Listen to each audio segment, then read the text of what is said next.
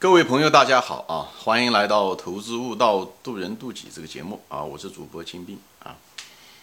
今天呢，我们就想谈一个标题，就是别把别人当回事，别把自己当回事啊。这个基本上是两个话题啊。我今天呢，就用这一个节目呢，就给大家说一下啊。别把别人当回事呢，就是什么呢？就是你不要把别人的。好像有的人啊，权力很大，或者是啊，马云啊，他要赚了很多钱，或者某一位总统啊，或者是某一个中央领导啊，你就觉得有权力也好，有钱也好，或者是一个智者吧啊，就是孔子也好，呃，老子也好啊，就是有些智者，有的人就是因为我们觉得我们缺乏了一个资源，对吧？无论是缺乏了一种权力的资源，或者是缺乏了一种财力的资源。或者缺乏了一种智慧吧，啊，或者是知识的时候，我们把往往把自己看得比较低啊。特别是咱们相对来讲，咱们中国人这方面倾向要严重一些啊。可能跟我们以前有过这种等级制度啊，皇帝高高在上啊，特别是那些有权力的人。我们中国的文化啊，是一种官本文官本位文化啊，这几千年流传，所以呢，往往对权力也比较注重啊。其实我是建议大家看东西的时候。还是尽量的用平视啊，就是平的视。当然，这讲起来容易，呃，做起来难。其实我这个节目呢，我就是给大家解这些心结啊。我这人 就是喜欢解心结啊。嗯，因为我也经历过这些呃心六过程，最后悟出来这个道理，我就喜欢跟大家分享。观点不一定对啊，啊，有的人可能听了觉得嗯呃不是特别同意啊，或者是什么，我就举例子啊，举例子这样好一点。比方说，有的人很羡慕一些某些什么总统喽，或者是中央领导人喽，或者是什么东西啊？我我跟一个网友专门说过啊，他正好问到这个问题，呃，我就是说，我讲这些人其实怎么说呢？他再是总统，他身边围的再多的人，像特朗普吧，啊，或者是某一个嗯嗯，对吧？无论是中央领导也好，前拥对吧？到哪地方视察，对不对？前呼后拥的啊，这些东西，你表面看就是很光鲜啊。总统也好，总理也好啊，这些东西，其实不管他他再怎么样的，外面的光环有多大啊，报纸上面怎么样的报道，电视上面怎么样的报道，啊，他或者站在讲台上怎么样的说，万人多少人听，电视面前，其实他还是个普通人，你就把这样想，你这样的话，你就不会有一种高山仰止的那种感觉，因为这种高山仰止的这种心理是不大健康，因为我们每个人都是本身具足的。啊，我们也许当时不具备他那个看上去的那些，无论是权利也好，财富也好，其实那些东西跟对人没有那么重要啊。财富，我我专门有一集说过了，财富你重要的可能就是你一辈子可能就是前面的几百万重要，后面几亿其实一点都不重要，一点都不。其实大多数人，巴菲特都说过，世界上第一富翁都说过，他觉得富人跟普通人之间的唯一的差别就是富人可以拥有一个好的呃私人飞机，嗯，这可能比较方便的，这样不用赶机场。这是他，我我相信他讲的话是大实话啊。所以大家不要羡慕有钱人就在这地方啊。当然，你如果希望创业能够锻炼自己，有一种特殊的经历或者是怎么讲，那是另外一回事情啊。但是呢，从结果来讲，其实真的没有那么重要。所以大家那权利更是如此了，对吧？大多数人对权利都没有那么强的愿望。啊，即使他是一种世界上的总统或者怎么样，他早上也得刷牙，对不对？刷牙没没别人没办法帮他刷，对吧？他面对镜子的时候，对不对？头发蓬蓬乱着，嘴里面呼着臭气，对不对？呃，一个老头对着镜子，他也得经历这个过程，他跟你是一样的啊。你可能年轻，你还比他年纪轻呢，你还比他漂亮呢啊，对不对？他晚上的时候，对不对？或者说他他两三天他也得解释大便啊，对不对？解释大便，他那个肥胖的身体，我讲句真话，他解大便的时候拿了个纸，他能够大便都不一定能能能自己能开干净，因为手有的时候呃呃呃手太短。哎，那个屁股又很大，他有的时候屁股都比你能擦得干净。那擦屁股的事情他自己做，不能讲警卫员或者是呃某一个秘书帮他做吧，对不对？所以这些东西，我就说这些东西。比方说说晚上嗯洗澡，对不对？他一天忙完了以后，当他把他的衣服都脱了的时候，对不对？躺在那个浴缸，不管那个浴缸有多宽大、多豪华，当他躺在那个地方的时候，他面对的是他自己的身体啊，那那个身体，那个衰老的臃肿的身体，对不对？这些东西，这他面对的东西，每个人都面对，啊，每个人都面对着，所以没有什么，我我个人认为啊，真的没有什么好好羡慕的，所以不需要高山仰止，我们每个人本质具足，每个人啊本质具足，好吧？但是讲这个话意思不是说你要鄙视某一个人啊，不是这个意思啊。所以，我反正有个很奇怪的一个想法啊，就是我每次看到这些领导人的时候，或者是总统的时候，在电视嗯嗯前的时候，我有的时候会产生一些念头。我会产生念头，就是他们就没穿裤子 那种念头。我就想，哎，他那个身材那个样子，如果那个衣服都没有的时候。他是什么样的一个身材？我有这种，我有的时候会闪出这个念头出来啊，就讲这些笑话，就是跟大家说，这就是用一种轻松的一种方式吧，跟大家说，不需要那个高山仰止啊，就是我们每个人都是平等，我们每个人都是本质具足的啊，我们身上都有，我们都有这些潜力，也许这些潜力没有显示出来，就像这些视频一样的，我说的这些东西，哎，其实你都有。对吧？你也不用羡慕啊！你这么金先生，你怎么知道这么多东西，或者是一些感悟？其实我也经历过很多很不好的，对不对？很苦难啊，一些思考，一些挣扎，有想出来以后点破了。为什么在你心中有一种共振呢？震荡呢？说明你心里面本来就有。我只是把那个窗户纸戳破了而已，好吧？所以不要羡慕任何一个人，无论他是有知识也好，闲人也好，权、金钱也好，那权力更不需要羡慕啊！我从来不羡慕那些有权利的那些那些人啊。也许他他那些人那种臃肿的身体，他得了糖尿病、高血压都不知道，所以我们可能还是一个比较好的一个健康的一个身体了，对吧？所以不要羡慕别人，好吧？呃，但是这另外一方面呢，就是从反面来说呢，就是你也要那个去每个人，不管他的有多卑微啊，你其实呃你要尽量的看他身上有没有闪光发亮的地方啊，这样你可以学，对吧？孔子说过“三人行，必有我师”，讲的就无论这个人。从外观上，他也许不如你，或者什么，但是他可能就有一个比较闪光发亮的。你也许瞧不起那个人，或者那个人思维上有些问题，但他很可能看某一件事情，或者某一种做事情的一种方式，他的一种，哎，有个地方可以这里借鉴。所以一个人你在生活中每个细节上观察，你跟每个人交谈的时候，你都试图发现他身上的一个光亮点啊。我以前有专门一个节目说过，叫革命的比较法，这是我父亲教我的啊，就是你跟人打交道的时候，你永远是找他身上的优点。为什么找他身上的优点？你可以学呀。你可以学学学到啊，就是在你身上了。你管他身上有多少缺点呢？对不对？你不需要去挑别人上，除非你自己的孩子，你有责任教育他，否则的话，你跟别人说是没用的，对不对？因为没有效果，因为我全部说过了，你是无法改变别人的。所以尽量的不要挑别人的缺点，你挑了别人的缺点，你改变不了他，他还不高兴，对不对？你还失望，那何苦呢？所以从一个实际的讲，不是讲对别人不。呃，不负责任。特别如果是好朋友，你可以说几句，那么好朋友他理解你，他知道你为他真心好，所以呢，即使讲话的时候，那种不识好歹的人，其实尽量不要说，说了以后，呃，于事无补，还把公关系搞坏了。不是，这不是一个自私的观点啊！我不知道谁说过一次，就是人家就是说，你不要把珍珠放在猪的面前，就是这个意思，好吧？就是不要对牛弹琴，因为这样子的话，你呃，你于事无补，把自己的关系搞僵，以后对方还不高兴。其实你让一个人不高兴，他又无法得到你你想给他的东西，对别人来讲是一个很残忍的一种，对吧？人生本身就是一种经历的一个过程，他如果无法改变，他也没有能力改变，他也不愿意改变，那这时候你要说跟人家去让人家去改变一个东西，实际上是个是很残忍的一种行为。所以我个人认为啊，这时候就不该说，不是讲为了怕得罪别人，就是你说了不要做没有用的事情，而只能使事情恶化的事情就不要去做，我就这个观点。所以那为什么就反过来说？为什么要看别人的闪光的地方？看别人的闪光的地方，一个对不对？你可以赞美别人哦，你说你这一点做得很好，或者你这个哦，你怎么没想到你这个很厉害？这样的话，你让别人觉得很高兴。另外一方面呢，你通过呢这个东西呢，你也看到别人闪光的地方，你看自己是不是缺这个东西？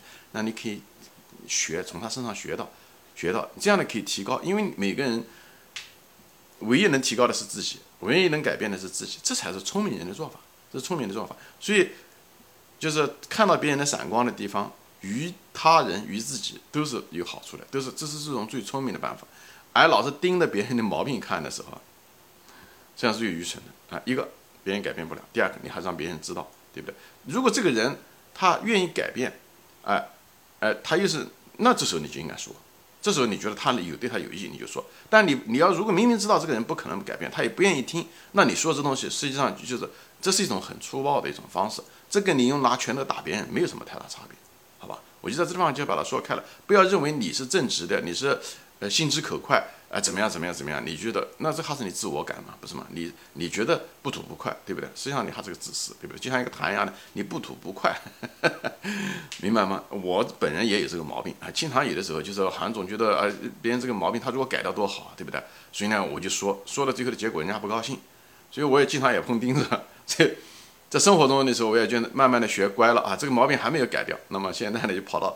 这个视频上来说，给大家分享啊，当然有益，好吧？那么这一半呢，我就基本上说完了，就是别把别人当回事啊，特别是别把那些，哎，就是拥有很多资源的人啊，嗯，你你你可以怎么说呢？你就可以看看他为什么可以得到那些东西，你可以从他身上学到一些东西，但是他拥有的那些东西真的没必要，就是仰望别人啊，高山仰止，没必要这样，好吧？这样的话你心里就平泰了，这样的话你会有怎么说呢？你不会产生一些幻觉。啊，这样讲啊，我可能换专门换个节目再说一下啊。第二个可能更重要，就是别把自己当回事啊，别把自己当回事。就是很多人啊，特别是年轻人啊，处事不深的人啊，或者是有些人性格比较害羞啊，或者是有些就比较尴尬，或者是怕被别人瞧不起啊什么的，生怕哪地方讲话讲错了，或者做事做错了，怕别人笑话，对不对？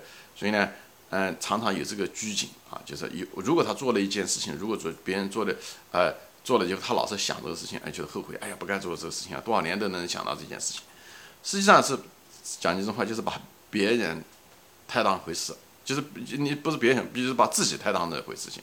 其实别人那个事后人家忘掉了，人家是忘掉了，那个场景过去了以后，基本上就忘掉了啊！也无论多尴尬，无论呃多好笑，都都。这事情就过去了，别人记不住的啊，就跟你一样的，别人，你像你一辈子肯定也遇到过很多别人尴尬的时候，说出错的时候，你有多少事情真正你能记住呢？而且你记住的时候，也不是讲鄙视别人，对不对？也只是一种笑话，对不对？那种笑话不是讲怎么样的笑话别人，只是觉得好笑，对不对？你这样的想的话，你就你就不会有那么多包袱，你就会跟当下的时候跟别人打交道的时候没有那么多激情，你不会讲这别人啊怕被别人笑话啊尴尬，你一旦没有这些东西，你就。你心理上没有，你就自然而然的就变得很自然，你反而就不会犯错误，明白吗？就是人就是这样，人一旦拘谨，大家都有这种生活经历，我不需要老重复，大家都有这种生活经历。你一旦拘谨的时候，你反而发挥不出来，就是这样。就像那个演讲一样的，对演讲。那我家儿子女儿演讲还是不错的，他们在这两个，他两个都是在那个纽约州拿那个纽约演讲都拿了第一名和第二名，对不对？我就跟他讲了个诀窍，也是他们老师讲过的一个一个诀窍。就当你演讲的时候，每个孩子对吧，处事不慎，十来岁的孩子到讲台上讲，下面那么多人，对不对？而且很多都是成年人的这个裁判，对不对？那你怎么样的，嗯嗯，消除自己的心理呢？他就老师也跟他这样讲的，就是心里就是你做得了，你就当着这个所有的下面的观众听众，对不对？他们下身都没有穿衣服，哎，你一旦这样想的时候，哎，你对面对他们的时候，你一旦这样想的时候。哎，你就那种轻松，你觉得好笑，对不对？你就很轻松，你一轻松，你心理上就没有那么多顾虑。哎，我会不会讲错？你这注意力就不会在自己身上，你只是注意力在你的内容了啊，对不对？而且你也不会把注意力放在观众身上了。哎，这时候你反而能把话讲清楚，你就反而出出错的几率小。所以人不要过于紧张，就知道吗？这是就是一种放松的一种方式，别把别人当那回事。我就说了，你无论犯什么样的错误。别人事过境迁，别人会忘掉的，就跟你事过境迁忘了别人的东西是一样的，好吧？咱们中国人在这方面特别特别拘谨啊，就是害羞也好，尴尬也好，这方面确实是很影响了我们的这个交流能力。我在美国待了这么长时间，发现咱们中国人这方面确实是，嗯，呃，交流方面确实有问题啊。这个原因有多方面的，但关于这一点呢，就偏特别把自己当一回事不肯说，无论是上课的时候不愿意发言。或者在生活中的时候讲话过于，就是哪怕是一对一或者是几个人在一起谈话也比较拘谨，在 party 上面也比较拘谨，跟这个都很有关系。我觉得这个可能跟我们的这个家庭的教育有关系，因为从小的时候我们父母亲教育孩子的时候，呃，经常就是一个喜欢挑孩子的毛病，不像美国，他不怎么家长不怎么挑孩子的毛病。当然这不是一件，嗯，都是完全是好事情，因为父母亲生怕孩子出错，这犯就是，但是盯得太紧，盯得太紧的感觉就是。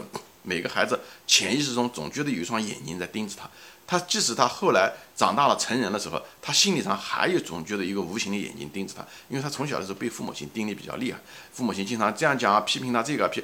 中国的孩子小的时候批评的多，呃，传统上面至少是这样，批评的多，基本上不鼓励，基本上不说好。所以最后就孩子就是得到的这些反馈都是消极的，所以他特别这个就产生了一种无名的一种恐惧和焦虑。这种恐惧和焦虑的心智模式到了成年的时候还是带着他的。那么另外还有一些家长，他经常说哦，你别被别人笑话，那又又是一个。呃，很大的一个呃误导孩子，对不对？你被别人是嗯嗯，不要被别人笑话，什么意思？就是不管你说什么，你自己重要，你的判断不重要，别人的判断才是重要。不要被别人笑话，把这个东西做成一个人生的一个巨大的一个恐惧，啊，所以面子也好，这些东西出来了。这样你这样子父母亲也教会了，就是注入了孩子的一个怎么说呢？一个价值观，就是说你认为自己好还是不好不重要。最重要的是别人怎么样的看你，实际上你加入了一个，所以我我专门一个节目说的不同的自我，在不同的自我中有一个版本，就是说你认为别人怎么样的看你，所以很多人都是大半辈子一辈子都为这个努力，都为这个服务，就把生命全部浪费了。更好的车啊，更好的名牌，这都是为了什么服务呢？都是为了服务说别人怎么样的看你，所以但是生命是你的，对不对？别人怎么样看你是别人的事情，你改变不了别人的价值观点，对不对？你也改变不了别人的思维模式。别人如果看房子好，就是别人的，那是别人的认知上面有问题，是他们的局限，不是你的局限。所以你如果是接受了这种，我们长期被洗脑，就是童年的时候就这样的。如果是父母亲老是灌输这个观点，别被别人笑话等等这些东西的时候，你就会造成一个什么样？你就会攀比。你你想改变别人对你的印象嘛？对不对？你会爱面子等等这些东西。都是表面的东西，都是想改变别人怎么样的看你，而这个东西是一个很错误，是非常没有效率的。前面说了，你无法改变别人，对不对？你如果改变不了，那别人的价值观、别人的心智模式你也改变不了，而你却在做，你的一生都在想改变，做这一件事情，想改变别人对你的看法，那这不是一件徒劳的事情吗？这不是一件徒劳事，所以你永远不可能幸福的，你永远不可能幸福。你想房子更大，总有比你房子比你更大的。啊，钱总有比人更你，因为最有钱的只有那么一个，对不对？所以最后的结果是大概率事件，你会一辈子不幸福。你因为你如果认为你你测量你的幸福度是别人怎么样的看你，别人那么你这是一个非常失败的一个人生策略。说白了，这也是一种幼稚病啊，真的是一种幼稚病，是心理上的幼稚病，是咱们这个民族呃这个这个病在每个民族都有，但这个民族比较倾向比较大。但是我相信通过互联网也好。哎，人个性化也好，现在年轻人要好了很多啊，所以，我就是说嘛，你就是人，就是你要想人生快乐，真的就是不要走错路，就在这个地方。所以人生的选择，我讲过，选择很重要。所以你开始的时候选择的路就别选错了，你把路选错了，你再努力都没用。所以你如果选择的一条路就是别人的价值标准，攀比，爱面子，这特别在意别人怎么样的看你。那你这一辈子是不可能幸福的，所以别把路选错了，否则的话你再努力都没用处，南辕北辙。你走错了方向，你马屁再好，马夫再好都没有，你你一辈子为此奋斗都没有用处，好吧？所以我就在这地方就是反反复复的说这些东西，就是给大家分享。我对人生的看法啊，当然做节目中说的一些比较多的，就是比方说什么呃啊呃身体喽、大便喽这些东西。我我为什么这样想？你不要讲金老师是个流氓啊，那我不是这个意思。我为什么说这些东西？讲身体上的东西，因为身体是个很本质的，它它它跟面子啊、衣服又不一样。所以谈到这些东西的时候呢，这样子的话，你就就把层这层画皮就拿掉了。谈到里面的时候，这样子的话，你更能接受，你更能轻松，好吧？行，今天我就聊到这里啊，谢谢大家收看，下次再见，欢迎转发。